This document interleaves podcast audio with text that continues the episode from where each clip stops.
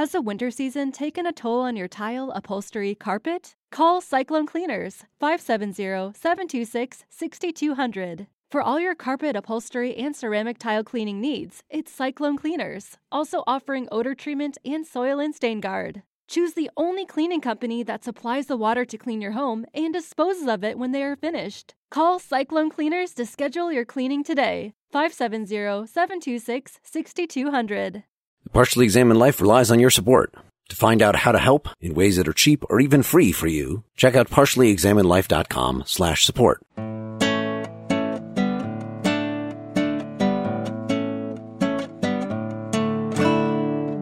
Hey, you're listening to Partially Examined Life, episode 167, part two on David Hume's dialogues concerning natural religion. Last time we talked quite a bit about what these three different characters represented and talked about the cosmological argument, which is not even what the dialogue's about. so we should turn our eyes more directly on to the design argument, which actually takes the bulk of this work up. Let me speak up and say something right off the bat. Hume uses the example of a house. Generally speaking, this is what he's getting at. We see, say, a construction worker build a house designed in a particular way for a purpose. And we see that from a certain privileged perspective. Now think of the house as the universe and think of the construction worker as God. What is our perspective of the universe? Like, we are essentially this subspecies of primate that is hurling around this giant ball of gas in the middle of our solar system on a blue speck of dust and a completely uninspiring solar system galaxy galactic cluster. Like something like 90 95% of the entire universe is dark matter or dark energy. We have no idea what that is. Who are we to be making inferences about the nature of this universe and beyond that the nature of the creator of the universe? Now go back to the house example. If the house is the universe and the construction worker is god we're kind of like a termite that's living in the basement in the drywall. Who are we to look at the house and make inferences about what it was designed for, or about the construction workers that made it and why they did it, or that they resemble us as termites or anything like that? Who are we to even say that the construction workers are not multiple construction workers? After all, usually it's multiple people making a house. And from there, it's so easy to make the logical leap that as a termite, oh, look around me, uh, there's wood and I eat wood. How convenient. Obviously, this house was made for me look, there's there's dirt over there. I, I, can roll around in it, or whatever termites do. You know, it's so easy to look at your environment around you and make inferences about the nature of things based on empirically what you're observing, and just make that leap, right? Yeah. So normally we have lots of cases with the in the case of the house, right? And it's something that happens with regularity. We can observe actual designers designing the house and builders making the house, and we see that happen more than once so in a case where we haven't seen the building, we haven't seen the builders, we haven't seen the designer, we can look at a house and then make that inference to the fact that a designer and a builder must exist. And importantly, we have the internal evidence that when we plan and design something and create it, we have this mind creating matter experience that he thinks we're also drawing on. Right in the case of God, of course, we don't sit around watching universes get created by gods and say, "Oh, well, if we see that with other universes, we it must be that this universe was created by a god." It's not like we're making the sort of same sort of inductive leap that we do with a house. And if we do want to make the inductive leap, it really depends on how strong the analogy is between a house and a universe. And that's where Hume is going to basically say well, the analogy is much weaker than you think it is. The principle behind all of this, right, is that if you have similar effects, you can infer similar causes. So, paragraph seven of part two. So, the exact similarity of the cases gives us a perfect assurance of a similar event, and a stronger evidence is never desired nor sought after. But wherever you depart in the least from the similarity of the cases, you diminish proportionably the evidence and may at last bring it to a very weak analogy, which is confessedly liable to error and uncertainty. So, after having experienced the circulation of the blood in human creatures, we make no doubt that it takes place in Titius and Maevius. But from its circulation in frogs and fishes, it is only presumption, though a strong one from analogy, that it takes place in men and other animals. Analogical reasoning is much weaker when we infer the circulation of the sap in vegetables from our experience that the blood circulates in animals. and so on. So the strength of that inference, the strength of the design inference, depends on how good your analogy is. It depends on the strength of the, the analogy. And it's really hard to know the strength of the analogy when you're talking at such a grand level about a universe and a God. He's not saying that we can definitely say that it's not a strong analogy. It's just we could never know that. It's something with frogs and, and vegetables and things like that. It's something we can investigate. We can find out if those two things are analogous or not. In this case, we're trying to compare something which in some ways are obviously they're very, very far apart from each other. And I think as he goes on, he's going to try to show us how far apart the, the two supposedly analogous things are the universe and a house and a god and a designer. Right. He's saying we're shortchanging God in a way. By comparing him to these human qualities or human inventions, we're not actually understanding the true extent of the majesty of our Lord. He has a quote God is a being so remote and incomprehensible who bears much less analogy to any other being in the universe than the sun to a waxen taper. It's like a candle and who discovers himself only by some faint traces or outlines beyond which we have no authority to ascribe to him any attribute or perfection.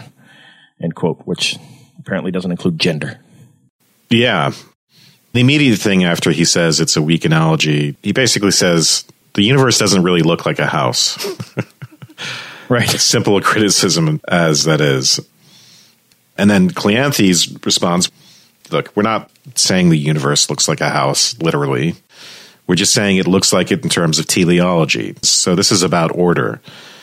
Order and arrangement and things which seem to allow us to infer purpose. So the order, proportion, and arrangement of every part, steps of its stair are plainly contrived, that human legs may use them in mounting, and this inference is certain and infallible. Human legs are also contrived for walking and mounting. That's when Demea says, Good God! You're using an a posteriori argument?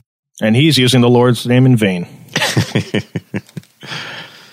so that's the beginning of that. And so a lot of this really is about the nature of order and arrangement and where that comes from, whether it has to come from a something that's mind-like or whether it can come from simply what seems on the face of it like happenstance, like atoms and laws of nature and trial and error and ultimately growth and reproduction, things like that. Later on, though, we'll, that will be flipped around. That order will be a seeming order because there'll be all kinds of things that don't fit that order. Maybe it's too soon to worry about that, but. So in paragraph 14, he says order arrangement or the adjustment of the final causes is not of itself any proof of design but only so far as has been experienced to proceed from that principle. For aught we know a priori, matter may contain the source or spring of order originally within itself, as well as mind does.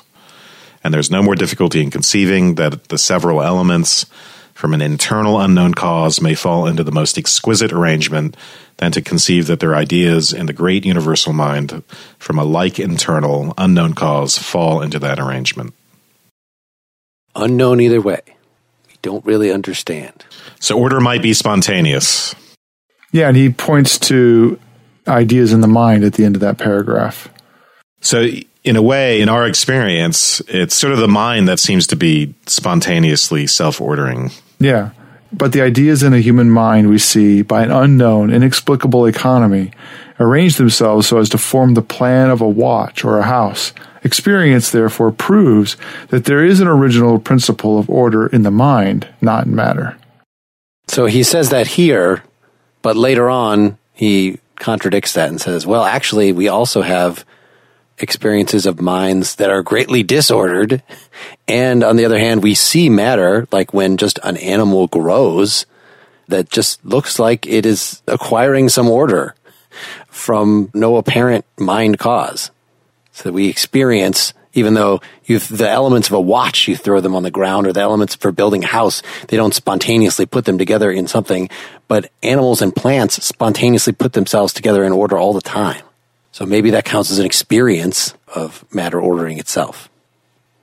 So it's difficult for me not to want to jump ahead at various points here because it's interesting the way that the dialogue progress that philo will kind of give a point but then say later, well, actually, let's consider that again. And maybe uh, the universe is more like an animal, more like a plant. jumping right to the end, I think the way that this comes down is, like I was saying in the intro, that it ends up being a verbal dispute. And the place that he lays that out is uh, paragraph 215 and part 12. Men may argue to all eternity whether Hannibal be a great or a very great or superlatively great man, what degree of beauty Cleopatra possessed, what epithet or praise Livy or Thucydides entitled to, without bringing the controversy to any determination. The disputants here may agree in their sense and differ in their terms or vice versa, and yet never be able to define their terms so as to enter into each other's meaning, because the degrees of these qualities are not, like quantity or number, susceptible of any exact mensuration which may be standard in the controversy that the dispute concerning theism is of this nature and consequently is merely verbal, or perhaps, if possible, still more incurably ambiguous, will appear upon the slightest inquiry. If you're saying, how good is the analogy between the universe and a house? It's kind of a judgment call. There's no standard for how good an analogy is. And so there's something frustrating about that, that he wants to say almost that there is no fact to the matter, whether it is a good analogy or not that it would have to come down well, that's to like not what the explicitly practical upshot is. That so the verbal dispute. He doesn't explicitly mention what you're talking about there, right? I mean, the verbal dispute is between the next sentence. I ask the theist if he does not allow that there is a great and immeasurable because incomprehensible difference between the human and the divine mind. The more pious he is, the more readily he will assent to the affirmative, and the more he will be disposed to magnify the difference. He's focusing on there not just the universe versus the house, but the creator of the house, in other words, the human mind, and the alleged creator of the, you know, whatever the principle of order is. There's got to be some principle of order because things are orderly. But what is that? Is that anything like a mind or not? And I, I think that's what he's saying that uh, it's obviously not exactly like a human mind. So it's kind of just which are you going to emphasize the difference or are you going to emphasize the similarity? And that, I'm just saying that's true the whole analogy. The theist and the atheist, their positions collapse into this sort of skeptical middle ground. You know, the atheist in the end will admit on some very broad definition of intelligence or something like that, that there seems to be something to the design argument, very, very broadly construed. And then the theist to the extent that they say that the divine mind can't be like the human mind, are coming towards the same middle ground. So, Stephen, does that make sense to you? Do you buy that? That they really amount to the same thing? Absolutely not. And I'll tell you why, Mark. No, I have nothing. I no, I think uh, I mean it's a good point. Doesn't it seem like this argument from design just sort of like is based on top of like the head of a pin. Doesn't it seem like it's saying that the existence of a God is self evident because of the apparent design of everything in the world? Eh, but it seems like the, the argument is founded on the idea of like, what else could possibly be true? Which just sort of invites people who are critical thinkers to come up with some sort of exception to the rule. And once you come up with any exception to the rule of what else could possibly be the case, the whole argument falls flat. It seems comparable to the cosmological argument in that sense. Yes, it's exactly comparable in that you have to say there's an order, right? there's obviously order in the world, not everywhere, but enough that we notice it, that we can study, that science makes sense at all. It's not just a Dadaist, surrealist landscape that we operate in. And so there must be some ordering principle. So I don't think it's actually analogous to cosmological, but go ahead. That may not be that relevant, though. Right. I mean, I just feel like the uh, question that follows from that is Is that order created with us in mind? And it feels like what the argument from design is sort of suggesting is that because things are seemingly ordered and because you can look at the human eye and it resembles in some weird way a watch that a human being created in the same way that it was created for a purpose the eye was created for a purpose and therefore there must be some sort of governing creator behind that so wes why i guess i thought that stephen was right in saying that these are comparable is because also you could say not necessarily that the cosmological argument conceived as there's a series of causes and you know there has to be a greatest one that but just the idea the the version of that that Aquinas gave I don't know if it was called it was probably not called the cosmological argument anymore but it's certainly related that there just must be a ground of being. And so well there must be something and you could call it God or you could call it not God because what the cosmological argument does show is that there must be a necessary being unless you reject the chain of you know unless you reject a certain part of it. And the, the other part of it is that we do accept a principle of sufficient reason for everything within nature. And I don't think that quantum mechanics, uh, by the way, actually changes that. So we do accept that principle, but we don't, obviously, not everything, you know, has a human designer behind it. So it's a different sort of analogy. And then, then the question is whether you can extend the principle of sufficient reason outside of creation itself to a relationship between creation itself and some divine creator. So it's a little bit different. And then the the other part of it, as I mentioned, is I think it's plausible that the cosmological argument establishes that there must be a necessary being or beings, even if the necessary beings turn out to be the ultimate particles that can no longer be divided into subparticles and therefore just have their properties. And when you say, why do they have their properties? You can't attribute that to any other cause. You can't divide them further and say, well, their properties are dependent on the properties of these other particles. Or the other way, that's the mereological or the part whole way to look at it. And the other way is to look at it temporally through time, some sort of big bang or first beginning to things you know, it's intuitively difficult for us to accept that the Big Bang just is this uncaused event, that there was some first uncaused event. Those are the senses in which I think it's is stronger. Now, I mean, the weakness of it, of course, is whether the necessary being is the universe itself, atoms in the in the true sense of atoms, or some sort of mindless God or a God that must have a mind. That's the weak part of it.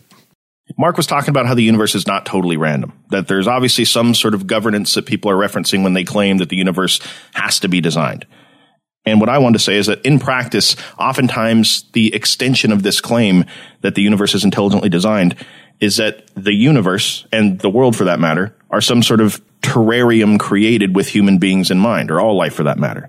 People will cite empirical evidence saying, oh, how convenient that you breathe this gas that's all around you.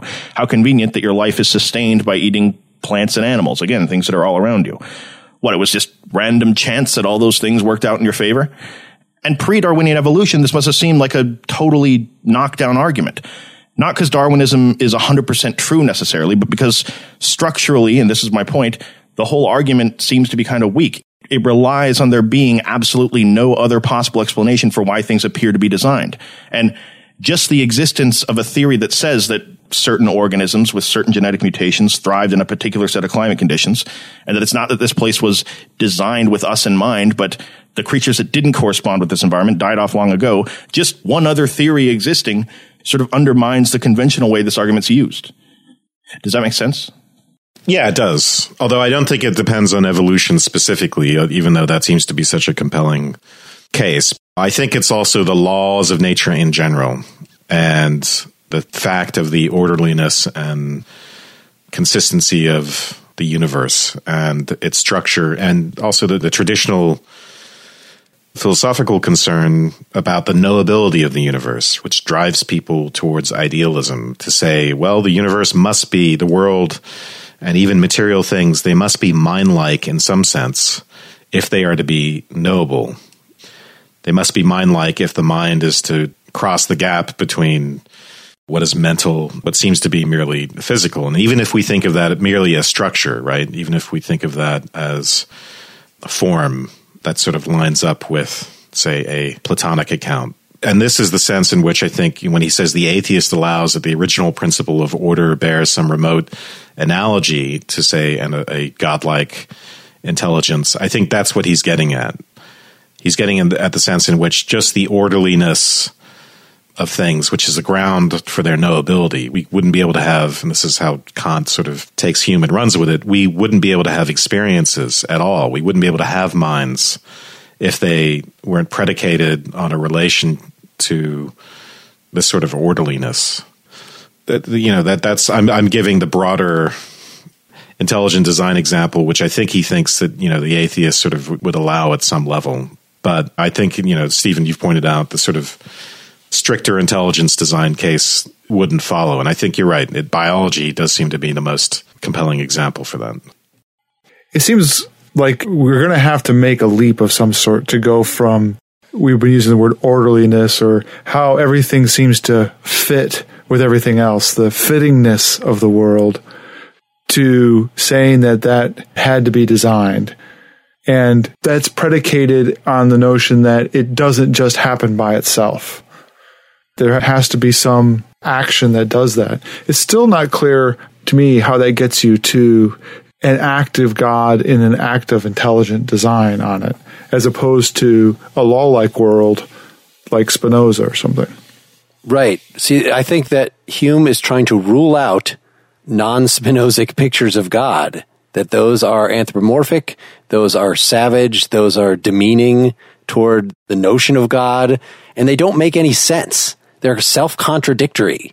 That you have a thing that is omnipresent and unitary, yet somehow it can act. It can have the subject object distinction and thinking of, you know, what an action means for us is, you know, that I am a being with multiple parts. And so I can lift my arm. The notion of God just can't be like that. So God can't act in that way. So the only way that you can really make sense of God acting is the Spinozic way. I think this is Hume's view that to say God is acting and to say nature is operating according to stable laws are one and the same thing. And that's the only reason why he can say it's merely a verbal dispute. So Hume would say, yeah, I know Spinoza, you don't think you're an atheist, but you sort of are, or rather it's merely a verbal dispute whether you are or aren't.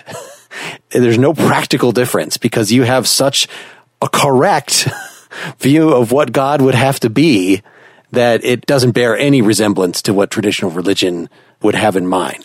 But is it just the notion of traditional religion as being historically born out of an anthropomorphic God, or is it something about whatever you have to mean about God as driving our morality or as providing a first cause or any of those things that, that those aren't going to be operation by natural laws. There's some kind of activity presumed of God that is willful. Right, which is why Spinoza spent, you know, the, the entire thing explaining that actually goodness is a, a, matter of reasonableness, which is kind of written right into nature itself and yeah. human nature. And so actually Hume, you know, has a very similar thing. We don't need God telling us what's good. It's human moral sentiments and being reasonable and impartial with regard to those sentiments. That's how we find out what virtue is. So if you want to say that's the action of God, it has to be God acting through us in the same way God acts through gravity. There's a difference for Spinoza between virtue and piety, though. And piety just, you don't have to be reasonable at all. The, the masses aren't going to know God philosophically and they're not going to be reasonable. And all you want from them is obedience. And they have to have a very limited knowledge of God. They only need to know that God exists and that God is love, that he ought to be imitated by loving one's neighbor, which turns out to be a form of knowledge of God. So there's more to the Spinozan account, I think. Well, but like Dylan was pointing out, we hear some very Spinoza like things about the function of religion. The proper function of religion is just, it sounds exactly like the end of, of this reading, part 12, paragraph 220. Philo is talking. The proper office of religion is to regulate the heart of men, humanize their conduct, infuse the spirit of temperance, order, and obedience. And as its operation is silent and only enforces the motives of morality and justice, it is in danger of being overlooked and confounded with other motives. When it distinguishes itself and acts as a separate principle over men, it has departed from its proper sphere and has become only a cover to faction and ambition. Yeah. So that sounds very much like Spinoza. The true religion, Hume doesn't say this, but it's really just a matter of acting. In other words, Hume doesn't say there is no cognitive content and no beliefs or something like that. He doesn't make the kind of Spinozic pronouncement like that, but I think it's inherent here that what religion is supposed to do is just to regulate our hearts. It is supposed to be just something to orient us in a certain way. It's not a source of knowledge at all. But yeah, what, what did you think though, other folks of this end part? You know, I even saw bits of Nietzsche in here. Just the fact that he's when it comes down to it, Hume doesn't like what religion does to us psychologically. Like the true religion wouldn't do any of these things, but he says, you know, we can't deal with the true religion. We have to deal with religion as we actually find it in the world. And the way it, we find it in the world, it makes us superstitious. It makes us zealots. We just use religion as an excuse for pursuing our less socially positive passions, etc. It's inevitable. It will depart from its proper sphere, as he says. Right. So Cleanthes tries to say, paragraph 10. So religion, however corrupted, is still better than no religion at all. The doctrine of a future state is so strong and necessary a security to morals that we never ought to abandon or neglect it. So he's saying, yes, there may be elements of superstition, for instance, in the idea that there's a heaven and a hell, but these, what he calls rewards and punishments, that sort of stuff is motivating. It makes people get in line. And then Philo objects to all that because what happens with those doctrines, and by the way, Spinoza said it's okay if you have all your religious ceremonies and particular forms of worship and things like that, as long as you don't take them seriously. as long as you don't get into fights with other people about them, you know, whether you should have this ceremony or that ceremony, or whether there's such a thing as transubstantiation. If you can sort of have your religious ceremonies in a live and let live way, that's okay. But when you take them seriously, people get into fights and wars about that. And so Philo says, all history abounds so much with accounts of its pernicious consequence on public affairs, factions, civil wars, persecutions, subversions of governments, oppression, slavery. And he'll go on to say, it's not actually that motivating to get people to be good. Human inclinations, just our impulses, our desires are much stronger and in a way craftier than this idea that we might go to hell, for instance, this trying to from on high regulate our behavior with these commandments. And in fact, someone who's holier than thou we're actually more suspicious of that person than someone who sort of has a healthy skepticism. If someone pretends to be really, really good, we think they're probably a hypocrite, and they probably are. And then he'll even go on to say religion in the superstitious sense kind of leads people into an anti-moral stance. They can basically justify any atrocity by way of their own self-righteousness. And then they often lie to themselves. They're hypocrites. That's the other thing it leads to. So the zeal, as he calls it, it rationalizes bad behavior and it turns people into liars. So far from being, you know, in the way Cleanthes suggests, sort of this, even if it's false technically, this sort of practically good thing. No, it's a terrible thing. And as Mark pointed out, yeah, that lines up exactly with Spinoza's argument on how religion gets used for the sake of factionalism. He says, it must be acknowledged that terror is the primary principle of religion. It is the passion which always predominates in it and admits of short intervals of pleasure. He does talk a true religion, again, in a way analogous to Spinoza's, which he says, you know, has no pernicious consequences. He doesn't really say what true religion is and, and says, I'm just talking about religion as it's commonly found in the world. There's true religion and then there's just religion as it is among human beings. So do you think he's just relying on a shared understanding with Cleanthes of they're both using this term true religion, which I think Cleanthes does try to describe. So paragraph 24, I think Cleanthes tries to give us the essence of true religion. It sounds very Spinozan, so I'll just read it because it does sound like Cleanthes is giving us Spinozan. So the most agreeable reflection which is it is possible for human imagination to suggest, is that of genuine theism, which represents us as the workmanship of a being perfectly good, wise, and powerful, who created us for happiness and who, having implanted in us immeasurable desires of good, will prolong our existence to all eternity and will transfer us into an infinite variety of scenes in order to satisfy those desires and render our felicity complete and durable. I love that, an infinite variety of scenes, because it really would take a lot of variety to keep someone happy for eternity and not bore them to death. So Philo says, well, that's all nice. That's all well and good, but they're nothing more than appearances. With regard to the greater part of mankind, the appearances are deceitful and that of the terrors of religion commonly prevail over its comforts. And then they gets into religion being allied to sorrow and terror. he'll basically say, and again, this is something Kant picks up and goes with, is that skepticism keeps us open to revelation. So in other words, if you're trying to naturalize religion, and use the intelligent design argument, you're going to screw it up. You're actually going to produce things that are antithetical to faith. And the only way to make room for faith is to separate them in the way Spinoza thinks he does and the way Kant thinks he's going to do to sort of separate our faith from our scientific activity, let's say. So he says, but believe me, Cleanthes, the most natural sentiment which a well disposed mind will feel on this occasion is a longing desire and expectation that heaven would be pleased to dissipate, at least alleviate this profound ignorance by affording some more particular revelation to mankind and making discoveries of the nature, attributes, and operations of the divine object of our faith. A person seasoned with the just sense of the imperfections of natural reason will fly to reveal truth with the greatest avidity. To be a philosophical skeptic is, in a man of letters, the first and most essential step towards being a sound believing Christian. And the dialogue is sort of opened up with Cleanthes saying, are you really trying to found religion on skepticism?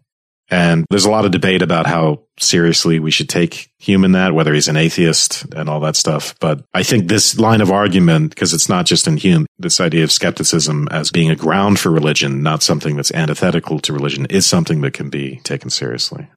So maybe we should back up to connect this to the problem of evil. So the problem of evil, age old problem in philosophy. Am I right, boys? Typically people write theodicies to justify God. Theodicy being a word comprised of two words that means a justification of God. The idea of how can a benevolent, all powerful God exist in the world while still allowing for evil to exist goes back a long time. I feel like at the center of any theodicy, He cites Epicurus. yeah, that's what I was going to say is uh, Lucretius and Epicurus. Those like classic four questions that are unanswerable ring throughout the contents of any theodicy. The idea of is God willing to prevent evil but unable to do so?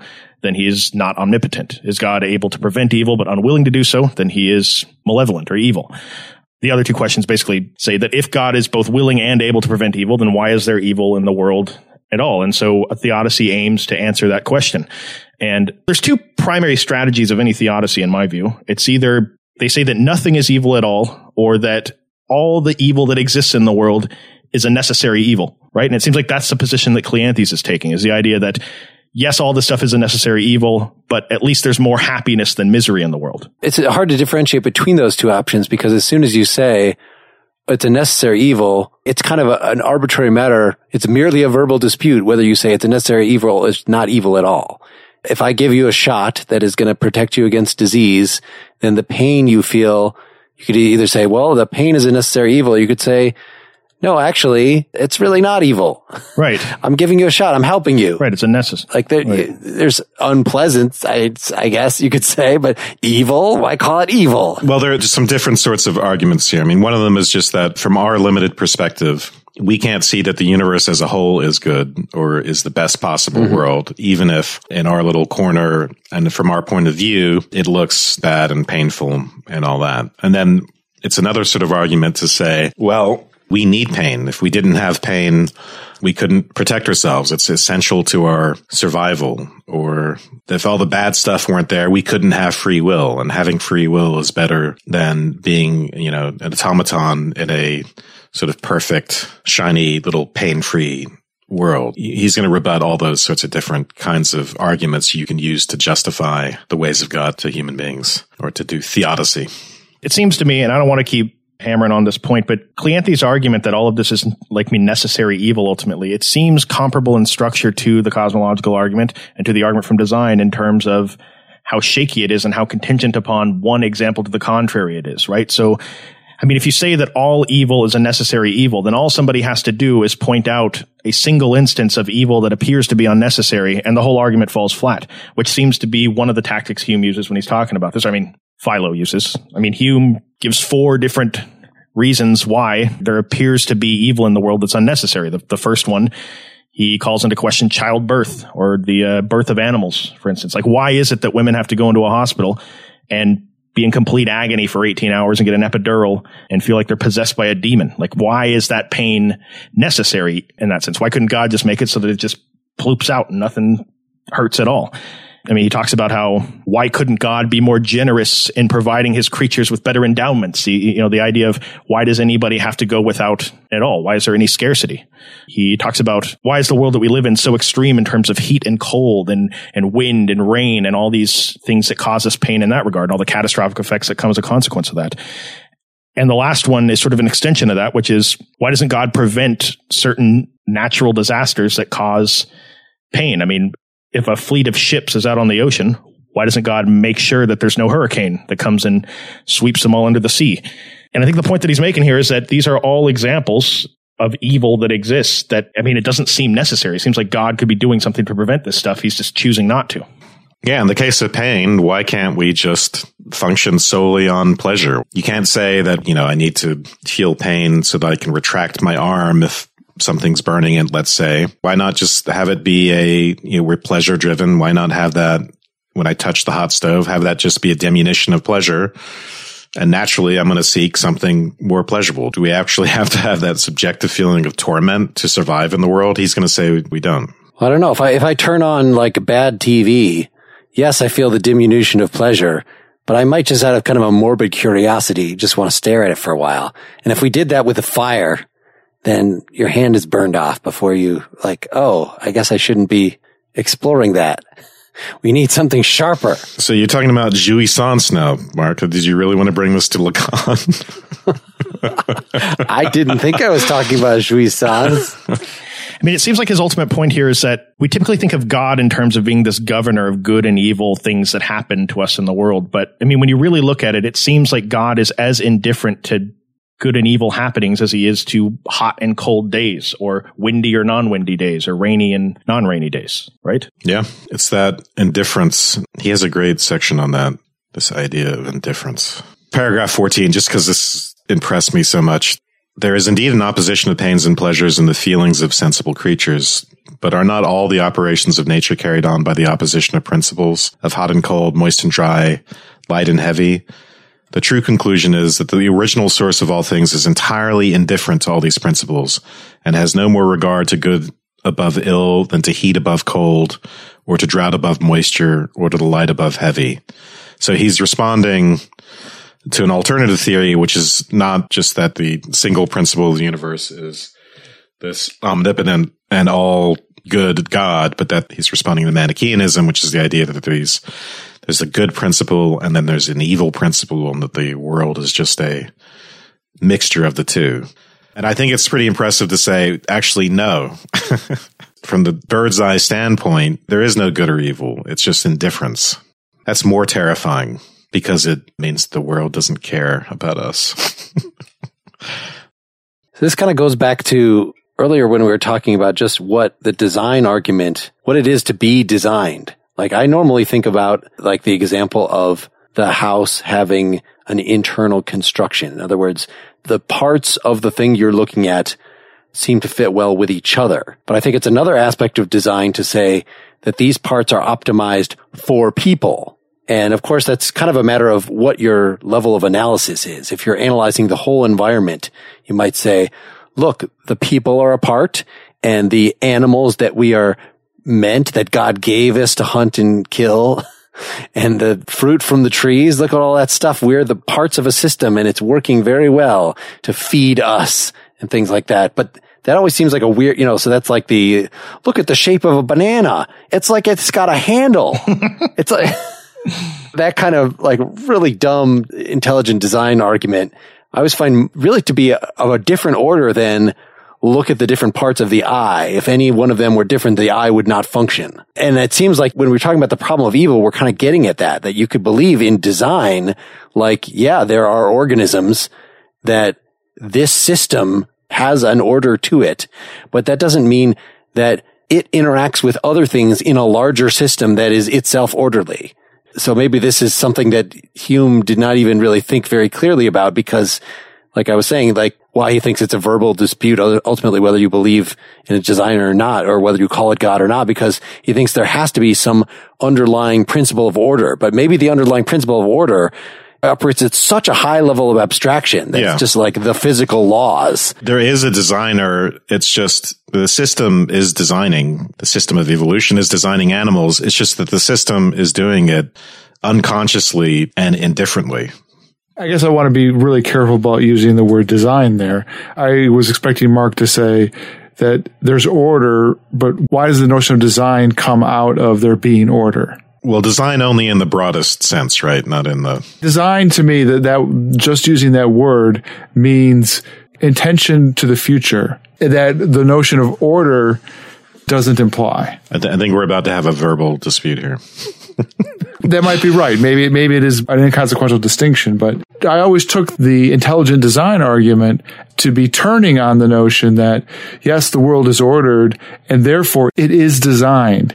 And in being designed, it requires a designer. But being ordered, it doesn't require an orderer. An ordering principle. Yeah, I think we just mean design in the sense that evolutionarily, despite the blindness of the forces involved, say limbs really do have functions, let's say. And there is a deeper, we, we should do an episode on like Aristotelian final causes at some point, just to really concentrate on all of this. Because if Aristotle's right, the line between what's intentional and what's non-intentional is not as clear as we think. And in that sense, to say what, what has a purpose and what doesn't have a purpose isn't as clear as simply pointing to a human-like mind. But I, I would leave it at that for now. I was just trying to point out the difference between like this is a well designed pig in that it seems like it's pretty well designed to find other pigs and mate with them and find food and all that kind of stuff. And the legs function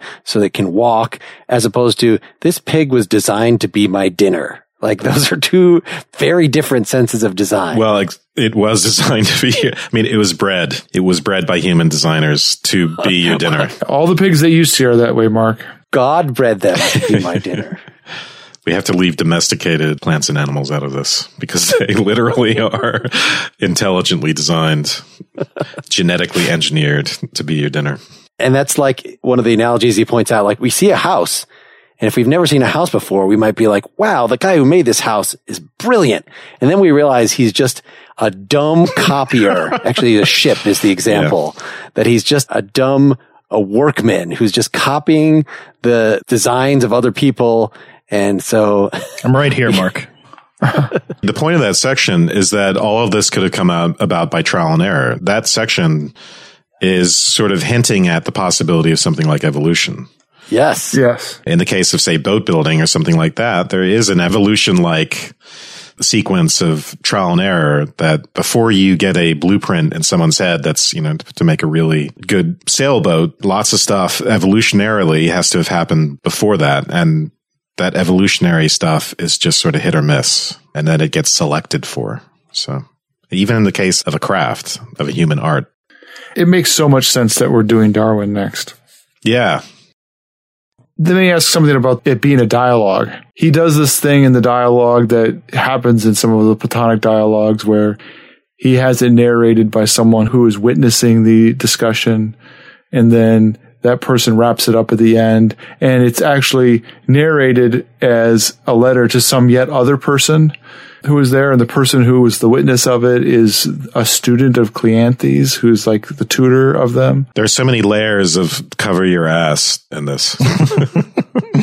Yeah. They could accuse me of atheism. Well, it's just a dialogue about, yeah. Like, I mean, you've mentioned that a couple times. Like, I mean, we've alluded to the idea that there's some sort of tension here and that you're covering your ass and stuff. We haven't really talked about why. I mean, I'm not sure at this point it needs to be said, but uh, like, I mean, Hume's essentially living in a completely different world than we are. He's writing this during the Scottish Enlightenment, where the threat of religious persecution, if you come out against the church, is very real.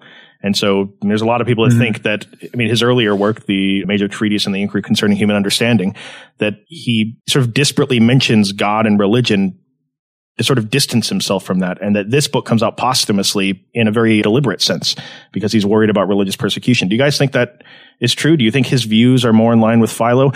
Mark, you were talking about how, I mean, it's like up for debate whether Hume is using Philo as his mouthpiece in the sense that Plato used Socrates as his mouthpiece. This is a good, because this is something we didn't discuss, which is at the beginning of part 12, Philo says, but hey, I'm really religious and I believe in some kind of something that seems really, seems to be a lot like intelligent design. So to the extent that Philo looks like this person who is using skepticism to ground faith, you know, is Hume similar to that guy or is he just more of a straight up atheist? I think that would be the question. There are those addendums but I mean, it feels kind of like an olive branch to me. Again, I'm seeing this as like a book that he's writing where essentially somebody coming into it believes that it's a self-evident principle that there must have been a cause to the universe. And they're probably coming into this book reading it thinking that that cause has all sorts of properties that they really have no reason to believe that it does.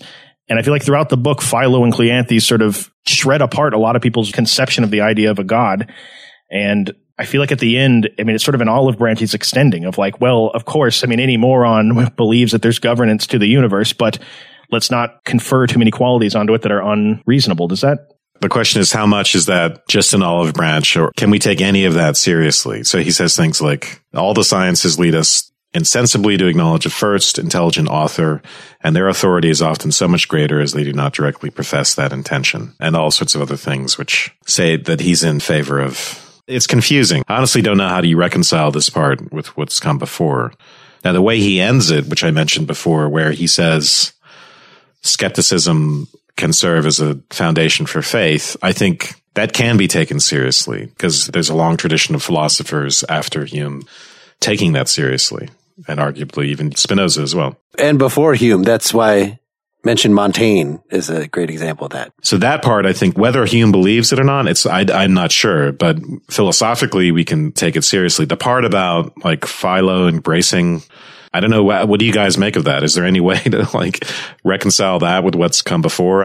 If I read it sort of generously, and I think of it as being consistent, I think of it as Philo not being that asshole skeptic who's constantly naysaying everything right? Right, right. And he's doing something along the lines of what Spinoza does, which is say, well, you know, I'm happy to live here and go through certain kinds of motions. And yeah, you know, there's something about the notion of I can walk over to your side, Cleanthes, enough to say that there's order in the world that seems to be design and maybe he doesn't quite say this, but that I can use that in the same way I use skepticism as being a foundation for religion. I can use the notion that there is a way in which the world works to drive science, right? Even if it's not taking wholeheartedly that there's a God that is an anthropomorphic entity that drives the way the world works, that there is a teleological bent to the universe that is very much like somebody made it this way. And so thinking about how it got made this way is a way to pursue figuring it out. Now I've read a lot into it right there. The Stanford Encyclopedia article that Mark pointed us to calls this as the double reversal. Right. Um, okay. So there's the reversal in the sense of the, you know, he seems to reverse himself on the argument from design. And then he reverses that by watering down what it means to embrace the argument from design so much. I was trying to think of this in terms of empiricism that a tight version of empiricism in terms of you know, everything has to come down to sensory impressions or abstractions from sensory impressions. Like there's no talk of that in this, in this whole thing. But there is talk about when I experience something, what is my mind immediately brought to? And that's, you know, as we know about his take on causality is what causality is all about. It's not that we have any secret insight into how one event causes another event, but because of constant conjunction, we get expectation. And so I experience things as causal. I experience if I see a car that's about to hit a wall, then I have certain expectations about what's going to come next. I feel this danger and it's not that I'm, there's a process of reasoning going on there. So put that into this idea of I experience things as ordered. You could analyze that and say, well, certainly he has to acknowledge that you have to have a certain amount of scientific training. If you're a dope, then you're not going to experience the world as ordered because you just don't really think about stuff. But if you've got the correct kind of scientific lenses on, then part of your actual experience of the world is as ordered as, and that's really all he's saying by saying is designed. Again, he's not trying to then say, like in contemplating external intelligent design, that that means that there is a being external to that whole event who came in through an action and ordered it, but just saying it's a principle of order and we can actually experience that principle of order in a very, I don't know if we want to say direct or not. I'm having trouble with that word, but it's something that is arguably part of experience. Yeah, Kant turns that, and Stephen, I know you're gratified by the amount of times I've uh, mentioned Kant now, but, uh, but so for Kant, in a way, the intelligent designer, right, becomes the, the mind, the categories. Those are the things that are structuring experience. And there is, for Kant, there is no, we designed is, it for ourselves. yeah, exactly. And there is no such thing as We are gods. so we, um, there, and there is no such thing as experience without that structure. Like it's not just, you don't have to have a scientific lens on. There is no world without structure. And it's our structuring that in a way creates the world. And so then you get the German idealists after him. You say, well, how do you say that that basic level, that basic functional level of the ego, there is no way to individuate that ego between one person and another. And so it just becomes the, the abstract structuring ego becomes God. And that becomes sort of the Hegelian world spirit type idea. So you can see how this vague sense that there is a kind of design to the universe, but not in the typical sense that actually does get played out through the subsequent history. Well, let's kind of give our closing statements. Really great talking to you. Stephen. Yeah. Yeah. It was Really awesome. great talking to you guys. That's my closing statement. Does the closing statement have to be about the actual text? Nope. All right. Well, then, uh, yeah, I just want to tell everybody to love your family because they're not going to be here forever. You're going to die. Your mom's going to die. Everyone you love eventually is going to die. And appreciate them while they're here, folks. Because I never had a family. My dad told me I wasn't worthy of having a family. And so if you are worthy of having a family, appreciate them. This concludes my closing statements. Oh, Dylan, what is your closing statement? How do I follow that up? We often say a lot about how it's written and stuff like that, and besides the structure of it, I did want to say that, like Hume in general, it's pretty easy and pleasant to read, especially for something written in 1770s. It's relatively straightforward. I think it also reads a lot more modern in the sense of the ideas. Maybe it's just my lack of understanding of intellectual history, but the intelligent design argument that's there, you just sounds like any intelligent design argument you've ever heard. so it was good talking to you guys. I enjoyed the discussion tonight. you know, as Dylan mentioned, like we do usually talk about this earlier because the writing, it's been a while since I've read Hume and I guess I associate Hume with very kind of staid English rationality and kind of dryness. But yeah, he's a lot of fun to read. He's a stylist. There's lots of great stuff in here that we didn't talk about. Just all the sections on, you know, how miserable the world is are actually a lot of fun to read. To hear anyone say that stuff out loud is, is gratifying. Paragraph 13 of part 10.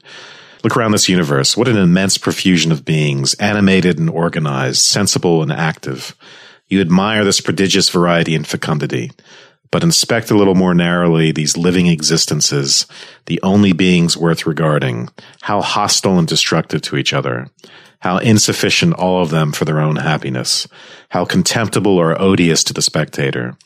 The whole represents nothing but the idea of a blind nature, impregnated by a great vivifying principle, and pouring forth from her lap, without discernment or parental care, her maimed and abortive children. Still not as bad as Schopenhauer.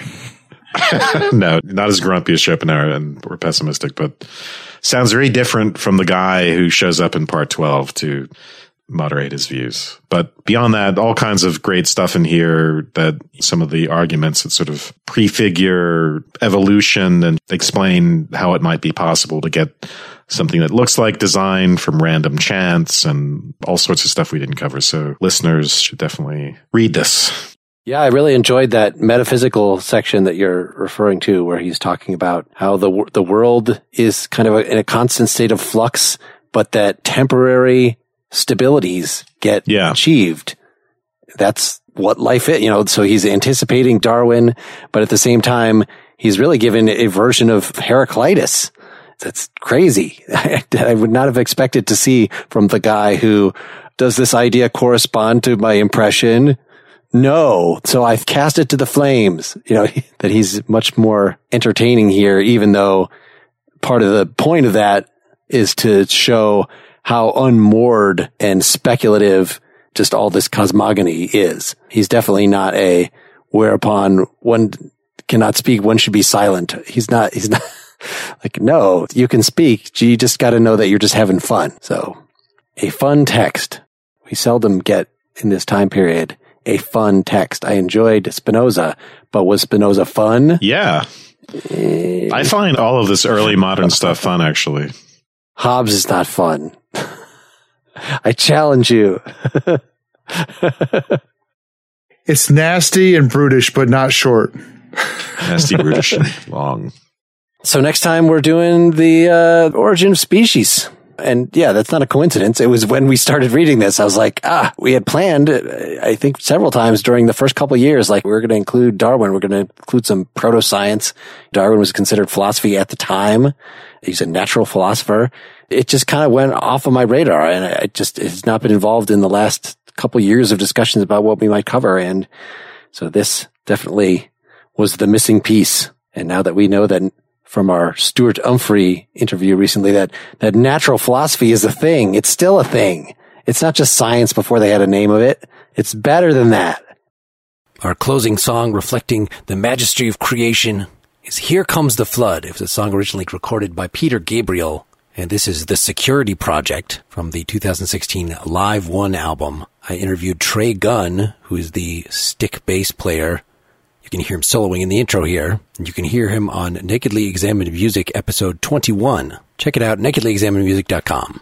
Folks should go tell us what they want us to cover on the show and all the things they want to have Stephen come back and talk with us about on partiallyexaminedlife.com, the blog or the uh, Facebook group, etc. So good night, everybody. Good night. Good night. Good night. night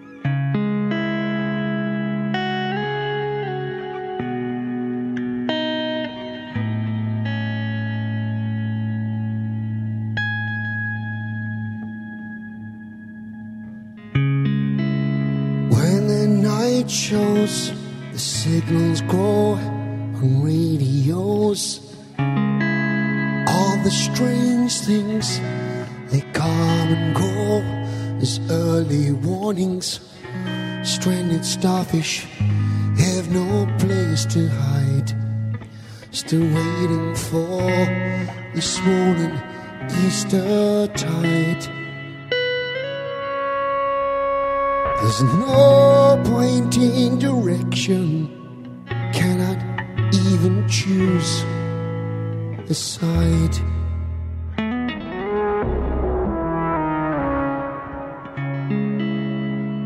I took the old track, the hollow shoulder across the waters.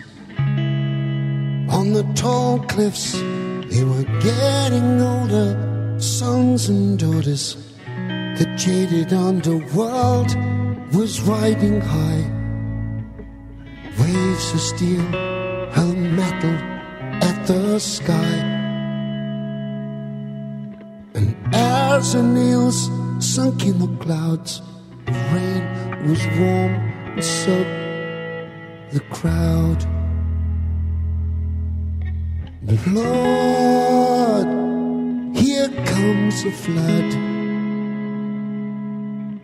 We will say goodbye to flesh and blood. If again the seas are silent and any still alive, it'll be those who gave their island to survive. Drink up, dreamers, you're running dry. When the flood comes, you have no home, you have no walls. In the thunder crash, you're a thousand miles within a flash. Don't be afraid to cry at what you see. The act is gone, there's only you and me. And if we break before the dawn, we'll use up what we used to be.